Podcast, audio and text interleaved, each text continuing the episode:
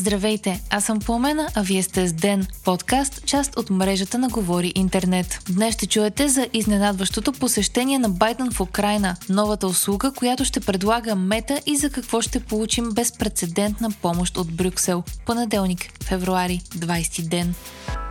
Президентът на САЩ Джо Байден изненадващо посети Киев днес, обещавайки на президента на Украина Володимир Зеленски подкрепа, до когато е нужна тя, съобщават световните информационни агенции. На 24 февруари ще се отбележи година от началото на войната и посещението на Байден именно сега е особено символично. В речта си в украинската столица президентът на САЩ каза, че когато Путин е нападнал Украина е смятал, че тя е била слаба, а Западът разделен, но сериозно е сгрешил в преценката си. Байден също така обеща допълнителна военна помощ на стойност 500 милиона долара, включваща артилерийни амуниции, противовъздушни радари, противобронови системи системи и по-строги санкции срещу Русия. Вчера американският държавен секретар Антони Блинкен се срещна с китайският си колега Ван И на конференция по сигурността в Мюнхен. По време на събитието Блинкен призова Китай да не предоставя оръжие на Русия и заяви, че ще има сериозни последици за Пекин, ако го направи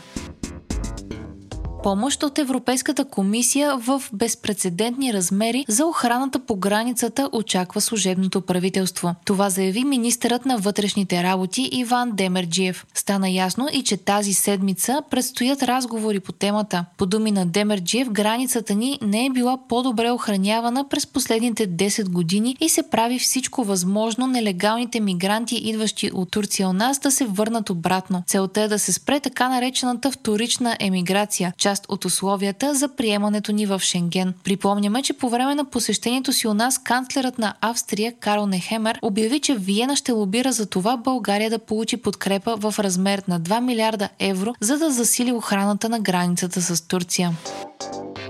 Повечето от спасителните операции за засегнатите от земетресенията на 6 февруари в Турция са прекратени, обяви ръководителят на Турската дирекция за управление при бедствия и извънредни ситуации. 20 милиона души са били засегнати от земетресенията, а жертвите само в южната ни съседка са най-малко от 41 000 души.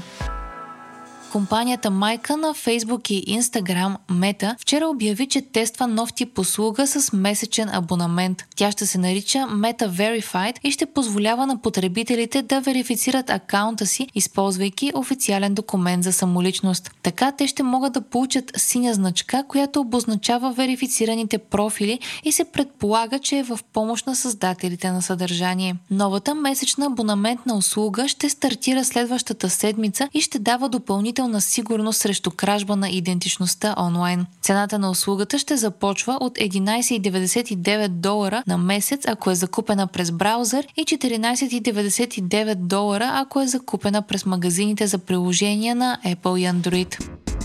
Вие слушахте подкаст Ден, част от мрежата на Говори Интернет. Епизода подготвих аз, Пламена Крумова Петкова, а аудиомонтажа направи Антон Велев. Абонирайте се за Ден в Spotify, Apple iTunes или някое от другите подкаст приложения, които използвате.